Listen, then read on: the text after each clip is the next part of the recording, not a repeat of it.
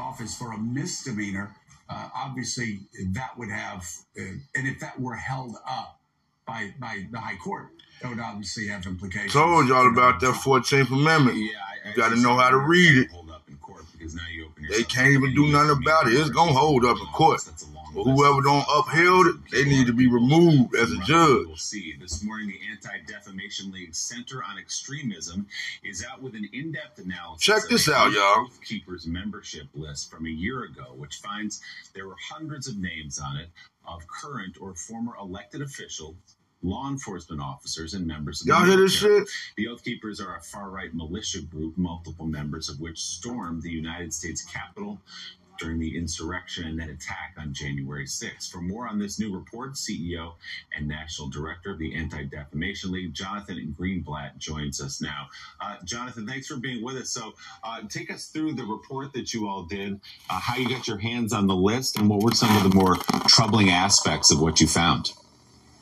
Sure. Thank you for having me this morning, Willie. And I will tell you, this is a chilling report, the likes of which we've never released before. Last September, ADL analysts were able to get our hands on a data leak of the Oath Keepers membership rolls. There were 38,000 names that were essentially pulled from their records and put on, um, put out in the open our analysts pulled down the information before the oath keepers could pull it back.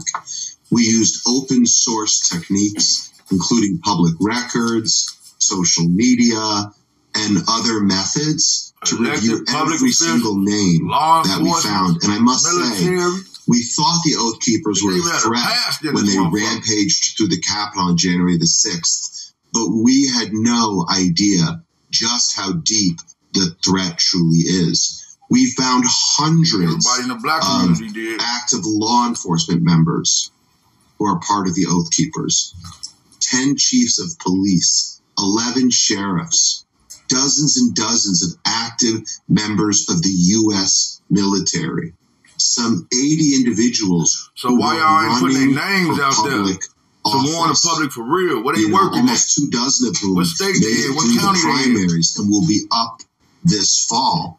And look, you might not know all of these names. Many people might know Arizona State Senator Wendy Rogers, who still months after the terror attack at the Capitol proudly proclaimed that she was an oath keeper and supported the group.